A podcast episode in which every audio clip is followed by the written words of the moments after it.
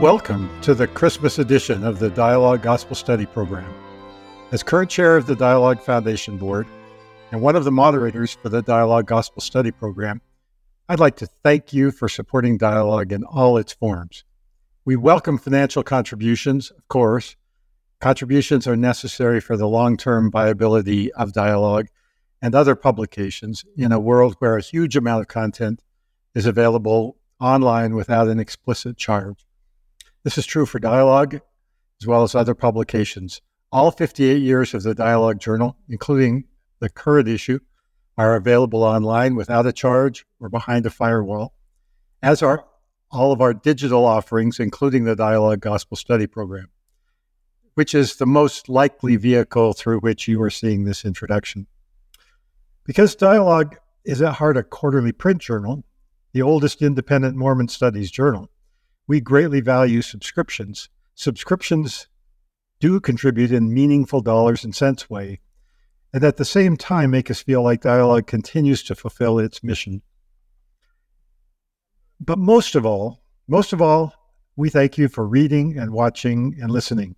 Dialogue exists for the benefit of readers and viewers like you. You make dialogue meaningful and important just by paying attention. Thank you.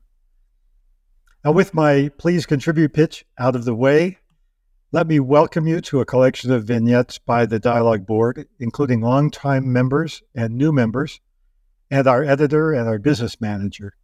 Whether you are listening as we broadcast or view viewing this as a recording found on our website or our YouTube channel, please accept this as an expression of thanks for your participation and attention as a peek into the hearts and minds of a few of the real people behind dialogue, and with our best wishes for you for a joyful and Christ centered Christmas season.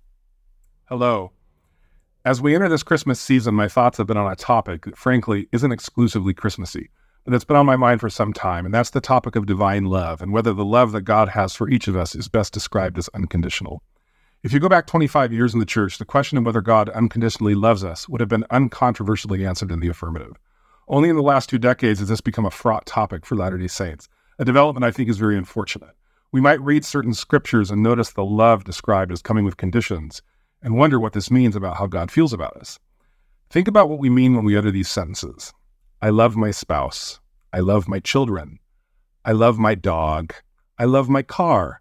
I love God. In each of these exclamations, the word love refers to a deeply felt emotional state, a posture of care, concern, attachment, or regard directed toward another being or thing. To be sure, the precise meaning of the word love is not identical in each sentence, or at least it hopefully isn't, but each of the meanings of love here is a species of deeply felt emotion. In ancient scripture that has been translated into English, however, the word translated as love doesn't typically refer to an emotion. When it talks about love, especially divine love, ancient scripture is often talking about something else something that would be better translated into modern English as covenantal loyalty or covenantal duty, or in other words, the duty to respond to others in a particular way pursuant to the covenant one has entered into with them. And yes, ancient scripture absolutely does talk about this love as if it's conditional. But virtually all modern English speakers, including LDS speakers in religious contexts, tend to use the word love in the emotion sense, regardless of the object of their love. Meanwhile, the scriptures are often using it in the covenantal loyalty sense, and this is a very important thing to know. For you can't take a scripture about one love concept and apply it, apply what it says to a completely different love concept just because the two concepts happen to go by the same word in English. If they're different concepts, they're different concepts. We need to avoid applying what the scriptures say about the one to the other. When I told investigators on my mission that God loved them, I wasn't making a technical point about covenants, that might come later. I was simply building on what I hoped was a very basic shared belief that I and my probably Catholic or Protestant investigator shared. Because of the perception that too many modern believers think that God loving them means he's indifferent to their behavior, there's sometimes a tendency to want to lean into this belief and say that using the adjective unconditional, saying God has unconditional love for us, is therefore inappropriate. After all, the word unconditional doesn't appear in the scriptures, right? But who cares that the word unconditional doesn't appear in the scriptures? That may be true, but so what? To harp on that when we're talking about the emotion of love is to concede that love implies approval, which it manifestly does not. If my daughter wants to go to the club, I prohibit her, and she then insists that my refusal to let her go means I don't love her, I'm not going to grant her point. I'm not going to say, That's right, my dear. If I loved you, I'd let you do whatever you want. Since I'm not letting you, I must not love you. Instead, I'm going to insist that she misunderstands what love means, that love means I put boundaries on her that I think are best for her, and that my approval or disapproval of what she does can change across circumstances, but this is distinct from my unfeeling love for her. What Latter day Saints ought to be saying to each other, as well as to outsiders, is yes, God unconditionally loves you. He doesn't unconditionally approve of your behavior or unconditionally bless you, but He does unconditionally love you. He unconditionally feels the emotions of care, concern, attachment, and regard toward you that He feels. Anyway, during this Christmas season, I hope we can all remember that wherever we are in our faith journeys and whether we think we are doing what God would have us do or not, there shouldn't be any question about the emotions He feels towards us, about whether He loves us. Merry Christmas. Merry Christmas from Dialogue. I wanted to share one of my favorite Christmas hymns of all time, the uh, song I Heard the Bells on Christmas Day, which was based originally on a poem written by Henry Wadsworth Longfellow during the Civil War. It's uh, a song that every time I hear it, I cry. So I'm going to try to not cry on this particular occasion. But it was um, uh, something that came particularly important to me over the last several years as I feel like we are experiencing in our own country, in our own world, um, some significant divisions. And the song just speaks to those in such a profound way. And it, it tells the story of uh, Longfellow himself, who was um, who hears the bells, the Christmas bells, during the the context of the Civil War. And this is the the poem uh, that becomes a song, of course. I heard the bells on Christmas Day. Their old familiar carols play and mild and sweet the words repeat of peace on earth, goodwill to men. And I thought how, as the day had come, the belfries of all Christendom had rolled along the unbroken song of peace on earth, goodwill to men. Till ringing, singing on its way, the world revolved from night to day, a voice, a chime, a chant sublime of peace on earth, goodwill to men.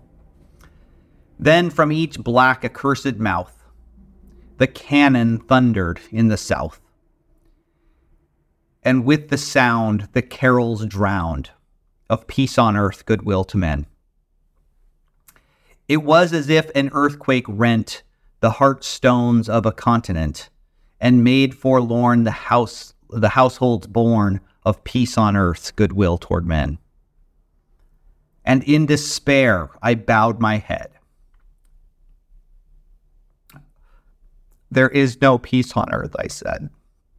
For hate is strong and mocks the song of peace on earth, goodwill toward men. Then pealed the bells more loud and deep. God is not dead, nor doth he sleep. The wrong shall fail, the right prevail, with peace on earth, goodwill toward men. I hope that we have the same. I hope that we have the same prayer in our own hearts. Thanks. Merry Christmas. When my wife and I first got engaged, we were invited to spend Christmas in Stockholm, Sweden with my friend Dina. And uh, when we arrived, it was so incredibly cold and dark. And we wandered around the city, getting lost. Um, I was getting frostbite. It was really dreary and freezing. And then we went into my friend's home and they were having uh, Christmas Eve dinner, what they called Yule board. And it was so full of warmth and food and family and friendship. And I had never felt that profound feeling of Christmas before of a kind of defiance against the dark, defiance against the cold, that there is hope in the birth of our Savior, and that there is light in the darkness. And we have carried on that tradition every year. We host uh, an annual Yule Board party, and it's our favorite day of the year because we can share the love that we have for Jesus with our friends and family with warmth and light and laughter and love. And to me, those are the feelings of Christmas, the feelings that we get from our Savior, Jesus Christ. Hello and Merry Christmas. My name is Linda Hoffman Kimball, and I'm a member of the Dialogue Board. I want to share some thoughts with you about this season and experiences I've had with art and Christmas.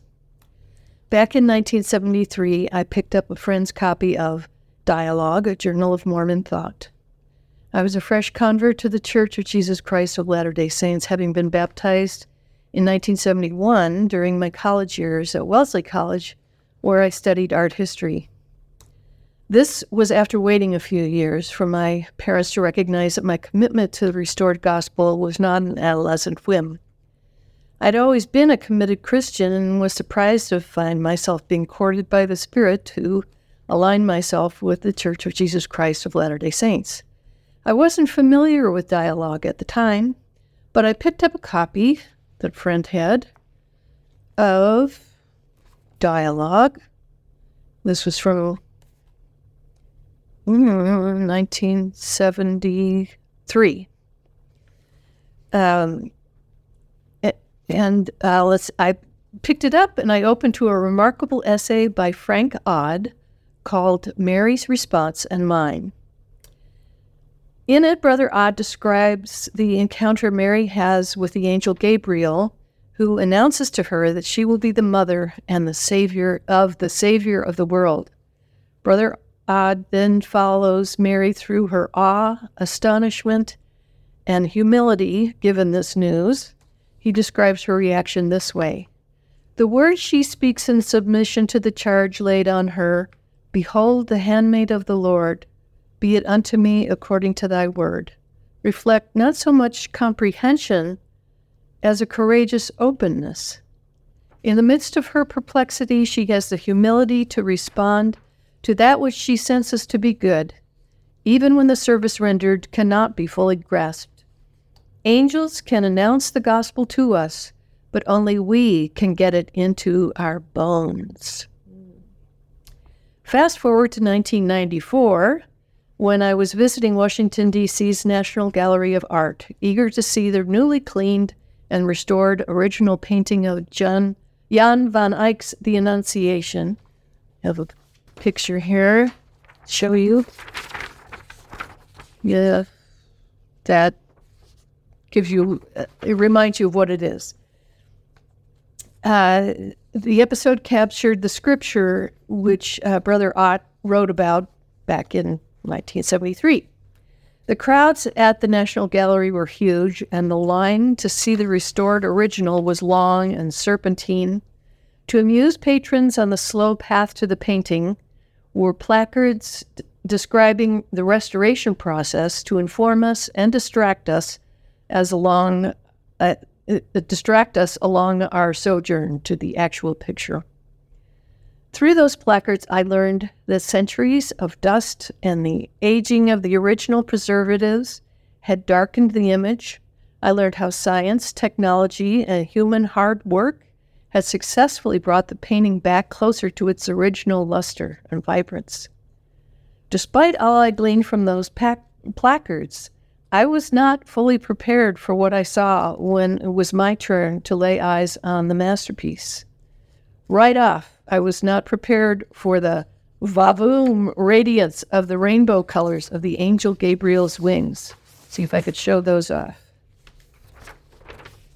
Look at that rainbow of blue and yellow and red. I, I doubt the video is capturing it the way that it impacted me at that moment.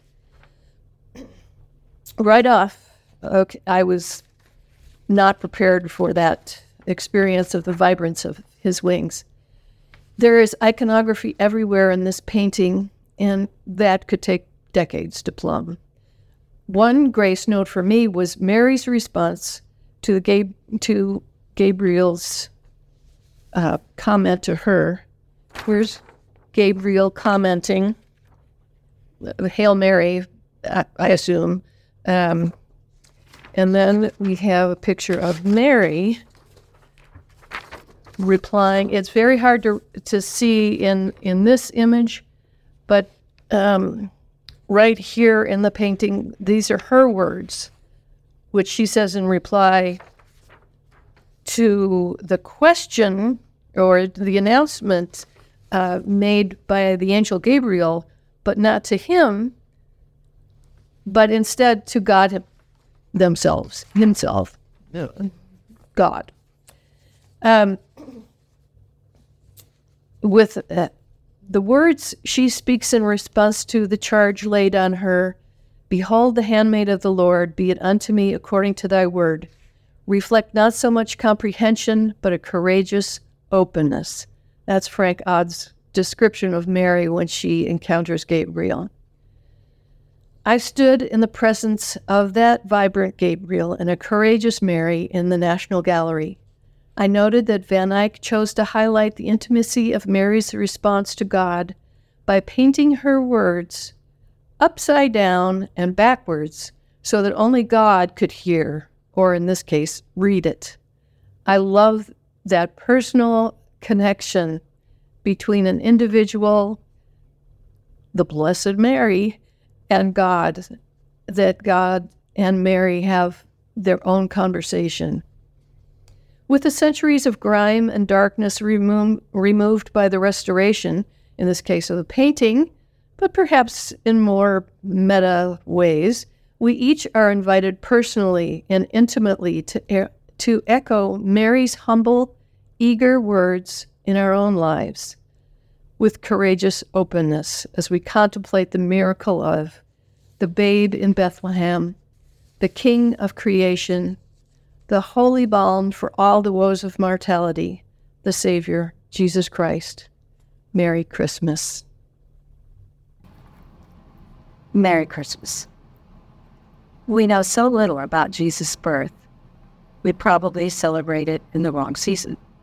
There are multiple reasons to think it probably happened in the spring, but let's not think about that because my favorite Christmas hymn is In the Bleak Midwinter, and I'd really hate to give that up. We know even less about his mother, Mary, but we know enough to be profoundly impacted. After love, my favorite word in Scripture is ponder, to think deeply and carefully about something, perhaps for a very long time. Mary, a young teenager of limited education and experience, showed us how to respond to the things of God. Scripture says she pondered the angel's greeting to her as the favorite one she pondered the experiences she had around Christ's birth. And what do we know of her pondering? We know she listened to the angel.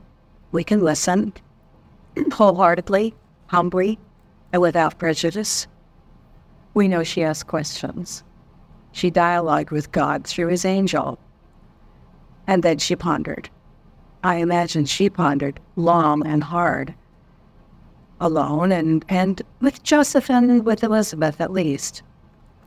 I've been drawn to Mary since I was a child. I've always seemed to be cast as either Gabriel or Mary in school and in church pageants. So annually I rememorized and reconsidered their words in Scripture. I've also never been able just to accept what doesn't make sense. But I was drawn to the gospel and to religious life despite their many unanswered questions. And Mary inspired me. Admittedly, I too often don't fully embrace even what I come to believe is true. I don't think hard enough about things which initially seem wrong. I don't listen, question, or ponder with complete integrity and vigor. But I try. I support dialogue as an enterprise because it helps. Mary must have pondered hard all her life. Imagine her mission. And the scriptures tell us she didn't always have all the answers. Note the child Christ's visit to the temple to be about his father's business in defiance of Mary and Joseph's direction. Last week at BYU Hawaii's commencement, our new apostle, Elder Kearon, picked up on Mary's story pointing to her as one of three scriptural figures who took the hand of God to go out into the darkness. Excuse me. That step into the darkness follows and includes pondering. When we don't fully understand, we can look to Mary, reach for God's insight and comfort, trust it will come in time. Keep thinking and asking, and yes, stepping into the darkness. And may we, like Mary, have a partner like Joseph or a friend like Elizabeth, also willing to reach for God's hand and to share both the darkness and the light with us. May we be such partners to others. I hope you have the merriest Christmas. And I hope that in a quiet moment, you will think a bit about Mary. Merry Christmas. Good morning. I would like to talk today about a very special Christmas song. It's the first Christmas song that we know anything about, and it comes directly from the book of Luke. It consists of the prophetic words that Mary speaks when she first learns that she's carrying the Messiah in her womb. The title of this song is Magnificat, which is Latin for magnify, which is the first word that Mary speaks. The full text reads as follows My soul magnifies the Lord, and my spirit rejoices in God, my Savior for he has looked with favor on the lowliness of his servant. Surely, from now on, all generations will call me blessed, for the Mighty One has done great things for me, and holy is his name. His mercy is for those who fear him from generation to generation. He has shown strength with his arm. He has scattered the proud in the thoughts of their hearts. He has brought down the powerful from their thrones and lifted up the lowly. He has filled the hungry with good things and sent the rich away empty. He has helped his servant Israel in remembrance of his mercy, according to the promise he made to our ancestors, to Abraham and to his descendants forever. Luke 1 46 through 55. The list of composers who have set this text to music is more or less the same as the list of every composer that most of us have ever heard of, and then some. These settings include some of the most beautiful sacred music ever produced. But there's a downside. The beauty of the music and its liturgical prominence across denominations can blind us to the truly radical and even subversive message that Mary delivers. The Mary who delivers Magnificat is not the Queen of Heaven sitting on her throne. She is a poor, pregnant, unmarried teenager living in the shadow of a great empire and singing a song about bringing down the powerful from their thrones and sending the rich away empty. This isn't a vague message of peace and goodwill to all. It's a political statement about God's love, and even God's preferential love for the lowly and the abused. The Magnificat is a beautiful and self contained poem that is also a revolutionary prophecy. It begins with Mary marveling at the goodness of God who has elevated an unimportant, common person like her to an almost unimaginable greatness. From there, Mary generalizes. Raising poor and insignificant people to great heights is what God does. It's the essence of his sovereignty. And the flip side of this is also important. He reduces wealthy and powerful people to insignificance his kingdom dramatically reverses the organizing logic of human societies. This idea makes rich white guys like me feel real uncomfortable, but there's not much I can do about that. It's the plain meaning of the words themselves. We can only dismiss them by doing grave violence to the text. Furthermore, as the Magnificat is the longest block of text spoken by a woman anywhere in the New Testament, we can't dismiss its core ideas without distorting the Bible's portrayal of women. By placing these words in the mouth of Mary, Luke intentionally includes women in the category of people who have been oppressed by society but will be elevated by the Lord. This passage tells us something about the logic of heaven. It tells us that we are going to have to look for God among poor people, refugees, immigrants, weak people, and those despised by society because that is where God is always going to be. I'm J. Kirk Richards, and when I was a young teen, I attended a music camp at Brigham Young University, and we sang a song with these lyrics Men into plowshares beat their swords. nations shall learn war no more. My prayer for 2024 is that we will get closer to fulfilling this prophecy that nations shall learn war no more, so that every person beneath their vine and fig tree will live in peace and unafraid. Merry Christmas. Hi, I'm Emily Jensen. I do um, lots of work for Dialogue and have loved doing that for many years. I am excited to be able to come to you guys with a small Christmas message. Mine is on the theme of genealogy. Um, every, I don't know, 10 years or so, I get bitten by the genealogy bug. And I have been um, this season and have been working on a big family history project. I am listening to old recordings of um, family members who I interviewed back 20 plus years ago.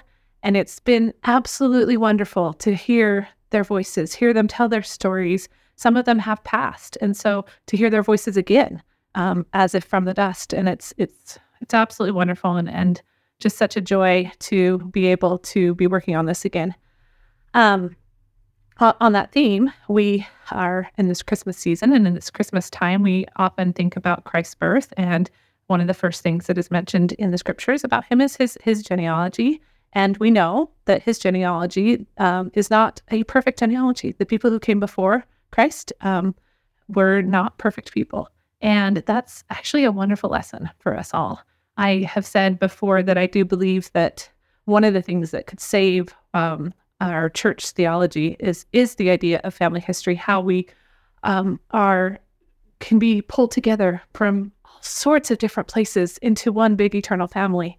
I love the idea that it doesn't matter um, necessarily if who you who who you were, as long as you're trying to be like Christ. And um, we could take some of those ideas about family history, some of those things that we we um, can save all of those who've gone before, and and put it towards um, the present and the future. And especially with looking at some of those people who feel like they might not belong in our families, they do. They do belong. And that should be something that we shout from the rooftops with with within our church. And unfortunately we're a little bit exclusionary a lot exclusionary actually but we can be better. We can be better. Um, and so i guess from my family to yours um, happy holidays. Merry christmas um, the whole dialogue family thanks it always struck me when i was a kid that every uh, christmas eve we would read um, the gospel accounts of Jesus' birth, and we'd have to slam shut Luke and open up Matthew if we wanted to get what I saw in the Nativity on our coffee table. The Nativity with the shepherds and the wise men both. Um, it's interesting, I think, to separate them and to look at what each of Matthew and Luke are trying to accomplish on their own. If all you read was Matthew, you would think that Jesus was born in Bethlehem, and that's it uh, Matthew goes over his verse in or his birth in a class and nothing else. Um, Matthew is really interested in royalty. He's interested in wise men. Um, the Magi from the east. He's interested in in Herod. Um, he's in, in, he's interested in Joseph too, um, because I think Matthew is really emphasizing um, Jesus in a Jewish context. He's interested in showing how Jesus um, fulfills the Hebrew Bible um, a Jesus who, like Moses, flees into Egypt and returns, a Jesus who is descended um, from David through his uh, presumably uh, adopted father, Joseph. But Luke, on the other hand, in Luke, um, we get Mary. We get uh, the Annunciation. We get Mary's hymn. Um, we get her interaction with Simeon. And Luke is really interested in Jesus' interactions with the poor, uh, with shepherds, um, with uh, Simeon and Anna, the two people at the temple.